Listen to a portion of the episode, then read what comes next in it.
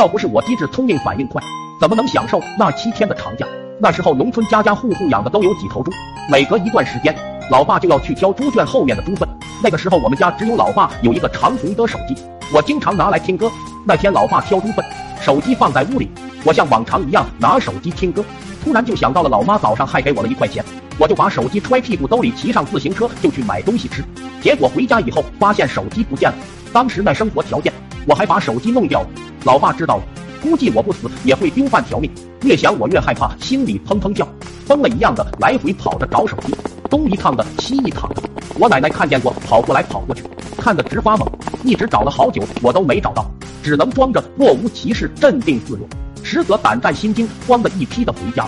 晚上老爸找手机打电话，问我手机去哪了，我心虚啊，虚的要命，但是我不能表现出来，现在只有反其道行之，先下手为强。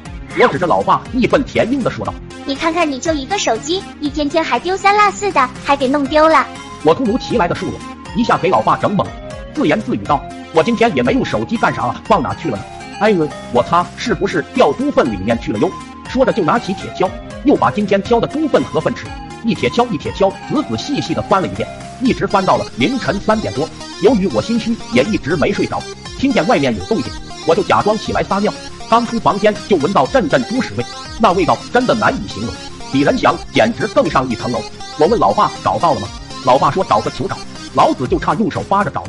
说着就去洗澡了，没有怀疑到我头上，我心里顿时轻松了一大截。回到房间准备美美的睡上一觉，没一会房间外就传来老妈的声音：“给我滚出去睡，离我远一点啊！”然后就听见关门的声音，接着我房间的门就被敲响了。想着老爸身上迷人的危险，我就装睡，硬是没吭一声。最后不知道老爸怎么解决的。第二天奶奶听说老爸的手机掉了，奶奶很迷信，就去找村里的大仙算卦，看看能不能把手机找出来。奶奶把事情和大仙说了之后，接着大仙就掏出一个手机，问是不是这个。奶奶一看就是老爸的手机，就问咋回事。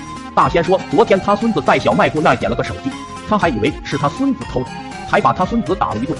奶奶谢过之后就把手机拿回去给我爸了，说是有人在小卖部门口捡的。老爸说他昨天没有去过小卖部，手机怎么会掉在小卖部？突然奶奶就想起了我昨天跑过来跑过去，就和老爸说了。老爸顿时火冒100丈，拿了根棍子就去找我了。当时我还在奶奶院子里面玩泥巴，任凭我怎么想也想不到天下竟有如此巧合之事。只看见远远的有个身影拿着根棍子，我还以为村里面谁又在干架呢，赶忙跑过去看热闹。跑近一看，好家伙，自己送上门了，我都佩服我自己。老爸就问这手机是不是你丢的？我当时脸吓得铁青，我无法形容当时跪在猪粪池旁边被打的场景，只记得老爸去学校给我请了整整一个星期的假。